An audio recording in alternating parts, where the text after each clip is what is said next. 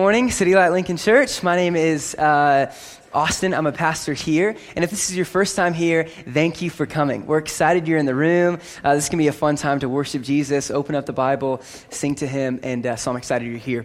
We're in our core team phase right now, which essentially means that we're building a foundation to becoming a Jesus centered, Bible loving church. Uh, and so in this season for a core team for the next two months, uh, we're going to study God's Word. We're going to gather together. We're going to build community in city groups. Uh, we're going to eat together. Trust me, we're going to eat together a lot. And uh, and we're going to work on the building. We're going to pray. I mean, all this stuff. We're going to engage our neighborhood. And, uh, and, and, again, we're going to pray that Jesus would make this a church that loves his Bible, that exalts him. And uh, so I'm pretty excited. Man, this Thursday, uh, we'll show some pictures later on, but uh, we did a trunk or treat. So as I'm talking about engaging our neighborhood, we don't just want to be a church uh, that just gathers on Sundays and that's kind of it. And we're just a big crowd and we're excited. We want to be a, a family that actually reaches out and brings more people into this family. Amen. Like, so this Thursday, we got to see that. And um, we did a trunk or treat there was like 25 people that decorated their trunks. It was amazing. There were some really cool things, games. Some were kind of scary. There was a person that was a taco. It was awesome. I was Superman. You'll see the picture later. It was fun. Anyways, and there was like, I think around 150 to 200 kids that came through. It was incredible. Some of them just wanted more Reese's Pieces. So I, we didn't blame them. We just kept giving them. Uh, anyways, it was awesome. Uh, and so this morning, we're going to be in the book of Hosea. So if you guys want to flip to in your Bibles to Hosea, now don't try and act like you know exactly where Hosea is, okay? You know you're going to go to table contents. You know do the class like flip, like where is it? Oh, there it is. Okay. Yeah. So anyways, go to Hosea. We'll be there if you guys can find it, I guess. uh, I got it marked out, so I'm, I'm, already there. But hey, I'll ask you guys a question.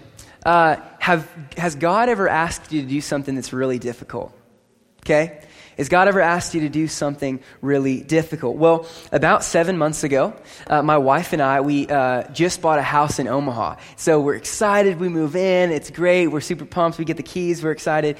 She's a first grade teacher. I was the worship director at City Light Church in Omaha. Uh, we loved our jobs. We loved our friends. We loved our city. And we loved our church. And everything's going great until uh, the City Light pastors and elders came to me and said, Hey, Austin, uh, we want to invite you into praying about uh, planting City Light church in Lincoln.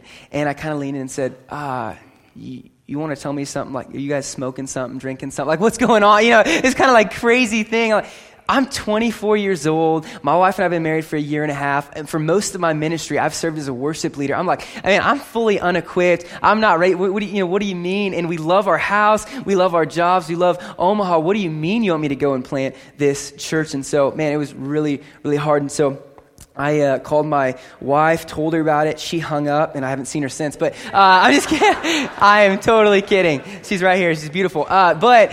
Um, but uh, so from that, man, it, we, we prayed. Man, she cried for about a week straight, and uh, it was a tough season for us, man. And to be completely honest to you guys, our first inclination was to say no. We really didn't think we were going to come. And uh, so we're praying through it. And uh, we, when we loved everything we were doing in Omaha, God was using us faithfully. And, um, and so uh, we, we hadn't even paid our first mortgage, by the way, on our house yet. Like, that's how soon it was that they had asked us to do this. So it was crazy.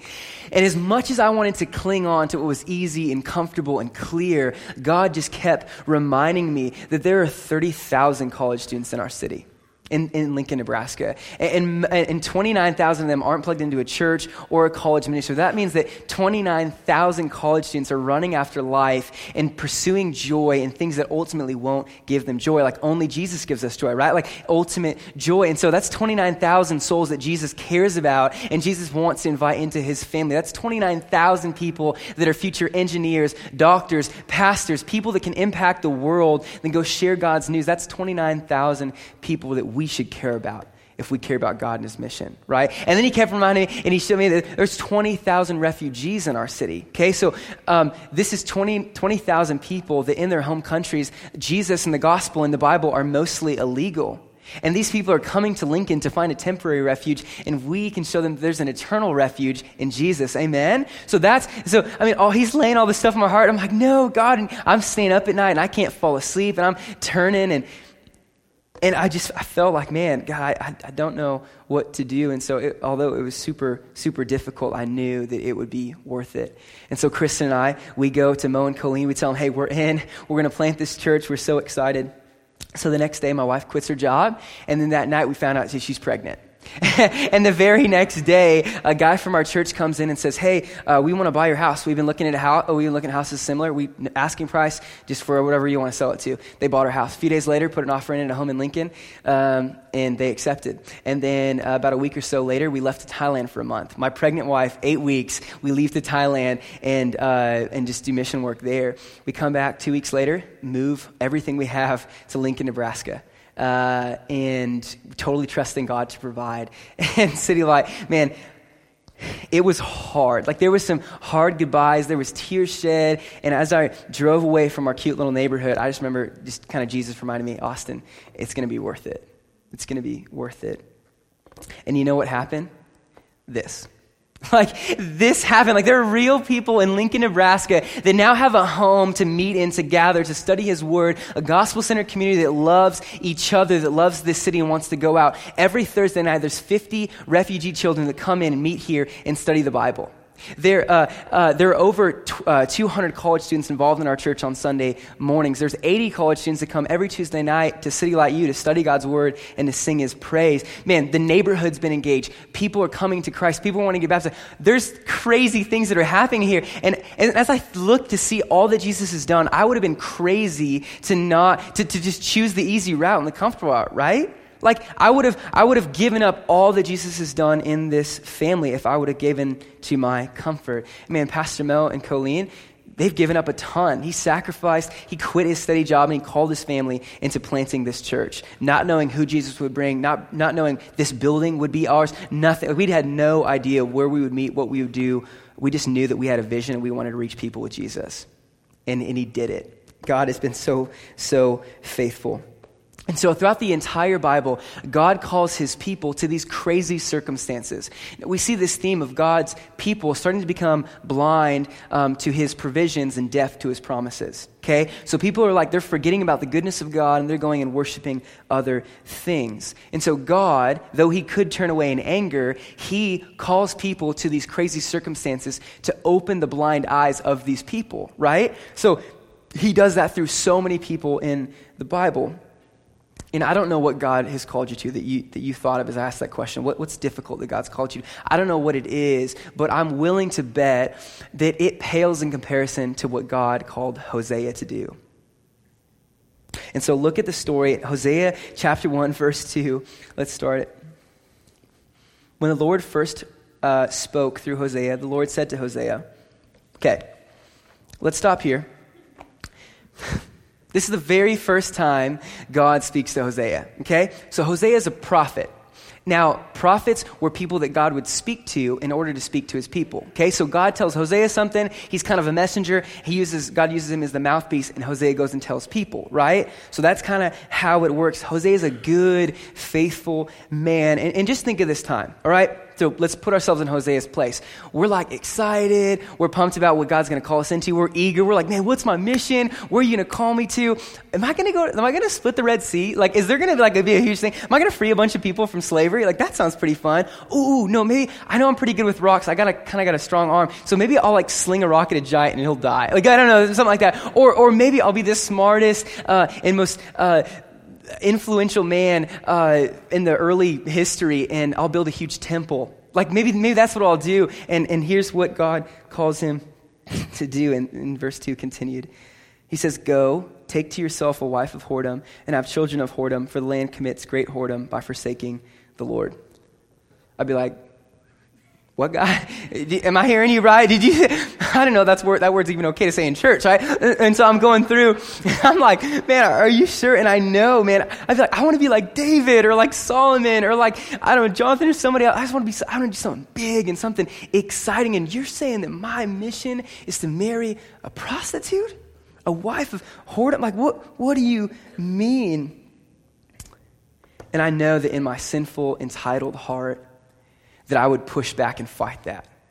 No, that seems way too difficult. And th- th- this, this woman, this wife uh, of whoredom, she's an unfaithful woman that's probably mixed up in prostitution. She's a woman outcast by society and a woman that's probably hard to love. But that's God's call for Hosea. And look what he does in verse 3. So he went and took Gomer, the daughter of Diblaim, and she conceived and bore him a son. Man, what trust that it would have taken to marry an unfaithful woman. Wild. So, my first point for this morning, I only have two. My first one is that God isn't calling you into something easy. Okay? God isn't calling you into something easy. And so here's a lie that I think a ton of us fall into. Whether you're a Christian or whether you're just checking out Jesus and checking out this church, I think that many of us believe that God is inviting us into getting a college degree graduating, uh, getting a job, get married, have a couple kids, uh, give a little bit of our salary, attend church regularly, have grandkids, retire in our 60s, and then move to Arizona or Florida right? Like that's our uh, that that's a good life, man. You got to do that. Wow, you've made it. And none of that is inherently bad. None of that is inherently bad. Trust me, I'm like, God, if you want to call me to Arizona, I will go quick, right? But, but it's a lot warmer than this. But um, all that to be said, I think if, it, if those things start to become our sole pursuit in life, I think it can distract from what God really has for us. Does that make sense?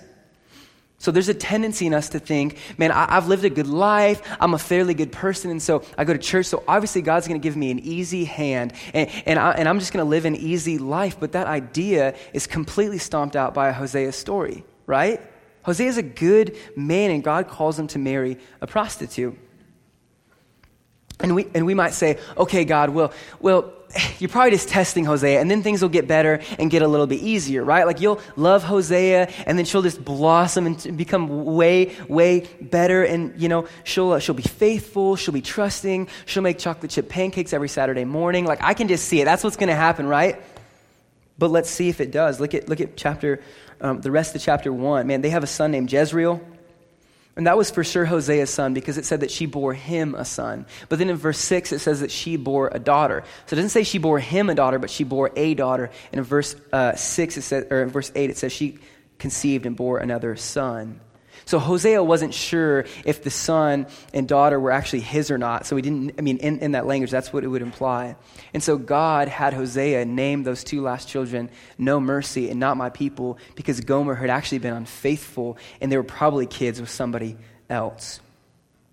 How much would that hurt? Like, this is the opposite of comfortable. This is the opposite of easy. I mean, how hard would it be to love a wife that's unfaithful? How difficult would it be for us to parent kids that we don't even know if they're ours or not? But Hosea trusted God and did exactly as he told him. And so, listen, don't let comfort be your primary pursuit in life. Because if it is, I think you can totally miss what God is inviting you into. God will invite you into difficult situations, and I'm pleading with you don't waste your life. The goal of your life isn't to get a nice job, pay off your house, send cute Christmas cards out on time, and retire early. God has a story written for you that is far more beautiful and amazing than any comfortable plan that you could dream of. And so I also want to press into the importance of prayer. So, this whole chapter one, really the whole book of uh, Hosea, God is speaking and Hosea is listening. He says, Hey, go marry a prostitute. Okay. Hey, name your kid Jezreel. All right. No mercy. Not my, ch- not my people. And he goes and he does that, right? Like, so Hosea turns his ear, God speaks, and Hosea responds. And in American culture today, we hear so many different voices coming out, so many different thoughts, so many different sales. You're the most important person. Get better, try harder, buy bigger, spend more, just do more, right? And so today, I, I, know, trust me, I know that it's hard to hear God's voice in the midst of all of that, but that's exactly why we need to be people that love to pray. And how beautiful is it that the God that created the stars in the sky, that placed them there, the God that formed the sun, the God that formed our bodies, everything like that, that He wants to speak to us that He wants to hear from us. That's wild to me. And so I don't want us to just think that prayer is a mundane obligation that Christians have to do. It's a beautiful privilege if we take advantage of it. And so here's what I'm guilty of. I got something going on, and I, I know I got a couple options, and so I, I know I need to pray about it and ask God what I should do. And so um, I'll go to God, hey, hey, uh, what's up, Jesus? Uh, so you know, I got the extra check in the mail that I wasn't expecting, and I know that I, I know I could probably give it to somebody, but I also need new rims because I don't have 22s like Mo on his minivan. So I need something good. God, what do you think I should do? And God, and God's just like, he does, and I, when I wait and I wait for about 30 seconds, I don't hear anything specifically. So I'm like, all right, guess I'm getting 22s to kind of match up my boy. You know, I, I don't know what it, no, but don't, isn't that what we do? Like sometimes we kind of present two options to God and say, which one should I t- choose? But really, we just want to listen to ourselves. It's almost like a cop out, like, oh yeah, I asked God. He didn't really speak, and so I just kind of chose. Our sin wants to silence God's voice because we're afraid that it's going to be the harder option. Does that make sense? That's what our sin wants to silence God because we think, man, I don't want him to, to have me choose the harder option. And so press into prayer and listen to what God tells you. Not what you want to hear, not what's easier, but what he wants to uh, to tell you. And so, man, I think the best way, some of you saying, yeah, I want, I want to know what God wants for me. I, I want to do that. Well, how? Well, God spoke to us in his beautiful word. Like, this is exactly how. If you want to know what God's calling you to, you want to see what God's people do, like, read this thing, love this. There's beautiful stories in here. And it might not be your exact situation, but it's probably something fairly similar. And so we can't, we won't be people that are confident of what God is inviting us to by just sitting in silence. Like we can't just sift through our own thoughts. We need His Bible to direct us, inform us, and guide us in every aspect of our lives. Now, how many people in your life can you recognize who they are um, just by the sound of their voice? It's probably the people that you've spent the most time with, right? Like my wife can call me from a random number and at any time of the day or night, and she's says one word and I know it's my wife. Like, no questions about it, right? And so, how do we get to know God's voice? It's through spending regular time with Him in His Word, like He's spoken to us in this. And so God's word doesn't contradict anything he would ever say to you. So as you think, man, God might be inviting me into this, stack it up and say, does the Bible agree with this? Does, is this what I would say is right? And let this inform you, let this guide you, and let this motivate you. And so, City Light Church, can, can I challenge you this week to spend time with Jesus? like, like, turn your TV off, put your phone aside, open up your Bible, read for a little while, turn some Chris Tomlin on or something. I don't know what you listen to, but Caleb, whatever. And, and, just, and just spend time with Jesus. And in that silence, as we listen, as we remember what he said, man, I, I'm confident that he's going to direct and guide in some capacity in your life. Um, but don't be so quick to think, man, you're probably not going to hear the audible voice of God, but just press in and, and see, man, what, what has he said in his word? Notice in verse 2 that God says to Hosea, Go take to yourself a wife of whoredom and have children of whoredom, for the land commits great whoredom by forsaking the Lord. So God is having Hosea love a wife of whoredom so that Hosea would know how it feels to love an unfaithful wife. But why would God have Hosea do this? Well, because God wants Hosea to know how he feels when we, his people, run away.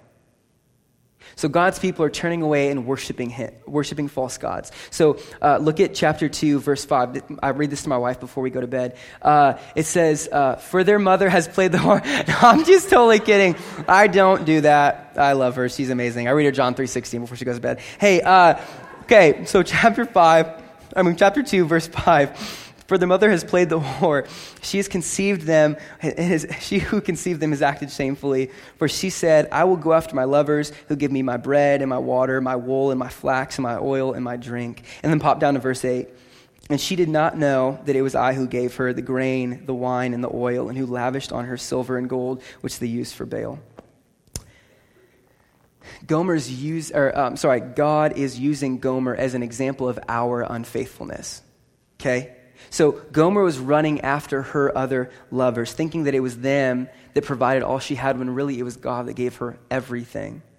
And in the same way, Israel and us today have, have started to worship the gift and not the giver. Right? We've been unfaithful to God. We've started to worship other things. We've, we, have we have ran after our lovers and forgot the great love of God. And so we think these other things can offer us life and joy when really all they do is demand and take and ask for more.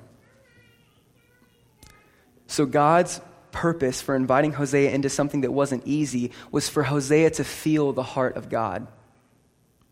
So God's saying, man, Hosea, when you experience the pain in your relationship, when you give everything you have to Gomer and more, and then she turns and runs away, then, then you'll finally know how I feel when my people run away from me. And so I, so I want to ask, man, does your heart break for the broken?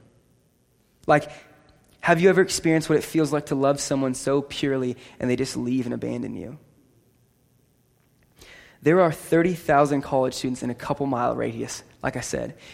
30,000 people that are running after life and joy and happiness. Uh, that they won't fulfill, right? Like if you've ever been a college student, you know there's a pressure culturally to give into all those things, to party every week and to have one night stands and all these things. There's a pressure in it. So all these people that says, man, you want to be happy? You want to have a good college experience? Do that. Go there. Try this. And every single year, people commit suicide. Like college students exert themselves, try all these different things, and they find, they find out that they're just empty. They said, Man, I thought this was going to fulfill me. I thought this was going to give me what I needed, and it didn't, so there must be something wrong with me. Like no one's going to miss me. I don't have any value, and so they take their life. And does that sit well with your hearts? Or does that break your heart and make you want to invite and love and share the gospel with college students? Like I said, there, there are 20,000 refugees in our city that most of them have never heard or had the chance to hear the gospel. The good news that Jesus came to be our safe and perfect and free eternal refuge. There are marriages in this moment that are falling apart, children that are being abused, homeless people that live on the streets every single night. And anytime they ask for provision, they're looked at like they're shameful and they're nothing and they're worth nothing. Man, there are women right now that are probably being trafficked on I 80 and I just want to ask so clearly as a family does that sit well with your heart? Like, are you okay with that, or does it break you? I can assure you that it breaks the Father heart of God. And in his divine love, he would invite you and I into experiencing what it feels like to be broken over the lostness in this world. And I know, I know it's far easier to sweep those things under the rug and act like they're not true, but they are. And God is inviting you and I into having a broken heart for what breaks His. And so I know it sounds like a dangerous prayer, but in your time with Jesus this week, man, would, would you invite Him to break your heart for what breaks His? To see the lost and to be broken, not just walk by them. And so Point one, God is inviting you, God isn't inviting you into something easy. My second point is that God is inviting you into something worthy. God is inviting you into something worthy. So Hosea followed what God had for him. He married Gomer, and Gomer was unfaithful to him multiple times. And so Hosea goes before God, and I'm assuming, this is in chapter 3, I'm assuming God's going to be like, hey, dude, thanks for trying. She's a lost cause. Just move on. There's many more women. There, I got a different mission for you, but he doesn't say that. So open your Bibles up to chapter 3, verse 1 in Hosea. And the Lord said to me, Go again Love a woman who is loved by another man and is an adulteress, even as the Lord loves the children of Israel. They, they turn to other gods and love cakes of raisins. Go again, Hosea. Love a woman that, that, that is pursued by other men. Pursue her though she's running away from you. Love a woman that doesn't even love you. Go again, Hosea, even as the Lord loves the children of Israel, though they are unfaithful and they turn to other gods. See, God just God doesn't want you to just feel his love, he wants you to show it. God doesn't just want you to feel his heart and his love, he wants you to show it. And so let me be clear. In this story so far, we are far more like Gomer than we are like Hosea.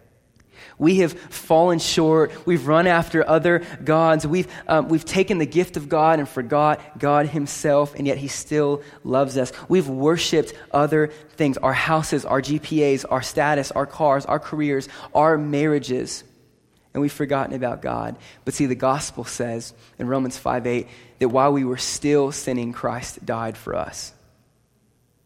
So God has a relentless, unconditional Hosea love for you and for me. And all throughout the Bible, God's people live this roller coaster life of faith. So they're, they're committed to God, they're excited about God, and then they forget, and then they just kind of, they forget, they start to worship other gods, they fall, they hit rock bottom, they think, okay, I need to worship God again. So they come back to God, commit themselves to God again, and then that, that's just a cycle that happens over and over and over again mistake after mistake, and every single time God forgives and God restores. Like he sees our unfaithfulness and he still remains faithful. So let me say this God's forgiveness doesn't just say, I want to save you, it says, I want to use you for my glory. Like God tells Hosea to love unfaithful Gomer, like God loves unfaithful Israel. So Hosea is to be a picture, an example of God's love. And what a privilege, right? That God would say, I want to use you to show people my love. And so I want to ask, City Light, do you believe that God wants to use you to show people his, his love and his glory? Like, do you, do you think about that? Do you, or do you think, man, I don't know, God couldn't use me, like I've messed up too much? See, but for us to love like God, Hosea shows us there, there's a price to pay. So, first, there's an emotional price. Notice Hosea doesn't, or notice God doesn't just invite Hosea into be, uh, to be married to Gomer. In verse, in chapter three, verse one, he says, "I want you to love Hosea." So it's an emotional choice, not just a legal reality. And, and, and so he loves her, man. I, I, I, imagine he probably took her out to Chipotle for lunch. He took her out to Froyo. They got some stuff. They went pumpkin patch. Like, what, he did all that stuff with her, right? And uh, they didn't do that back in the day? I don't know. But uh, so he does all this stuff, and then she still is unfaithful, right? And as I was thinking about this, I'm like, man, it'd be so much easier for Gomer to leave if Hosea didn't love her, right? Like, it wouldn't be that hard for Gomer to leave if Hosea didn't love her, but he does. And so it's, it's heartbreaking. And man, for us today, God isn't just inviting you and to be around people or to do things, He's inviting you to actually love people. It's not just what you do, but do you actually love the people you're around? We're not called to be apathetic and have relationships at arm's distance. No, there should be a clear emotional price that we pay to love people. Second, there's a financial price.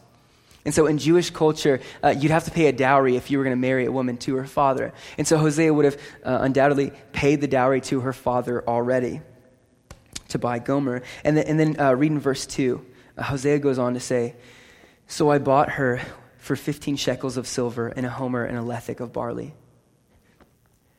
So Gomer has hit such a low point that she's wound up um, enslaved and being sold. Like, and I can just imagine this scene, right? Like Hosea the prophet goes to places that righteous men weren't supposed to go to. And he asks around people he shouldn't talk to, and he finally finds out, man, oh, that's where Gomer's being sold. And so he comes to this place, and he finally gets there, and he sees her, and I'm just, I'm just picturing this, man, the woman that a few years ago he married, that was probably dressed in white and beautiful and pure, now is probably beaten up and stripped naked and being sold, ashamed as a slave. How painful would that be? And the fact that he paid 15 shekels of silver and, and, and, uh, and a homer and a lethech of barley would imply that he couldn't afford to pay for her just by his money. And so he went home, grabbed everything he had, and just kind of laid it out and said, Look, this is what I've got. I've got some uh, homer and I've got lethech of barley. Can, can I do that? And I said, Okay. And so he goes and he buys her. He buys his unfaithful wife back. And how, like I said, amazing and painful would that be that he bought back the wife that was already his? So, church, if you want to love people like God loves us, there's a financial price to be paid. You might have a lot of money, and it's really simple for you could go out and just pay the rent and utilities for a single mom and just say, Hey, I want to help you out for this season of life. Or you might have no money at all, and you're trying to just make sure you survive. Um, but you could probably afford a sandwich with a homeless person this week or someone struggling. So I don't know what God's calling you into or what financial price He's asking you to pay, but I do know that God's love is generous and that we should be too. And lastly, there's a social price. We don't see this specifically arise in the text, but, but imagine uh, Hosea's friends as he kind of seeks counsel and he looks around, like how, what they would have advised him to do. Man, Gomer? Like she's she's been around. Like, are you sure, bro? I've heard some stories that might not be a good idea. Are you sure there's more fish in the sea? Like, are you sure God said Gomer? And then he marries uh, Gomer, and, and, things are going well, but then she starts to not come home at night, and then she gets pregnant. And imagine what the rumors are going around, thinking, man, what is he doing? A man like that shouldn't be with a woman like that. And then she winds up enslaved. And I can just picture his friend saying, Dude, what are you thinking? No way, man. Don't fall back into that trap. She'll do the same exact thing. She'll fail. She'll fall back into it. Don't do it. And unmoved and unshaken by social pressure, Hosea pursues her still. He listens to God and says, God, I have trust in you. And he goes forward. And so, what would that interaction be like as he walks up to her and people see and he says, Hey, let's, let's go home? hanging around, hanging out around people that don't know Jesus will surely have a social price. Like hanging out with the least of these isn't in the handbook to rise up the, the social ladder. Praying for people on the street won't make you the cool, calm, collected person at work. And starting the spiritual conversations will probably never get you invited to the next party. Like there, if you want to love like God, there will be a social price that you have to count. So to represent God is not an easy task, but I can promise, church, it's worth it. Lives aren't normally changed when we live comfortably. It's when we step out in faith and trust God that we see God do a mighty saving work. And so, hear this, man. The Christian life shouldn't be marked by comfort and ease. It should be marked by trust and faith that God is calling us into a worthy but difficult work. And so the call in the Christian life is to live like Hosea. We've kind of established that. And this is a humble and sacrificial investment to love people that don't deserve it and haven't earned it. But the only way we get there is to first realize that we're all Gomer. Like that's who we are in this story. We're Gomer. And we've prostituted ourselves out. We've sold ourselves to something. It might look really good. It might look really bad. I don't care, but you've sold yourself to something in your sin and ended up being a slave. And you're ashamed or embarrassed. We've all walked down that line in some way or form. But the good news of the gospel is that Jesus knew that he would have to pay a price for you, and he did. He paid it in full. Church, man, Jesus knew those prices, and he paid it. He paid the emotional price. His closest disciple, Peter, turns and denies him. His uh, Judas, his other disciple, betrays him. Thomas doubts him. And all of his friends, the people he poured into on the cross, leave Jesus and scatter. Jesus paid more than just a financial price. God couldn't just wave his divine hand over our sin and say, You're forgiven. There had to be a price paid for our sin. And 1 Peter 1 18 through 19 says, You were ransomed from the futile ways inherited from your forefathers, not with perishable things such as silver or gold, but with the precious blood of Christ, like that of a lamb without blemish or spot. And 1 Corinthians 6 20 says that you were bought with a price.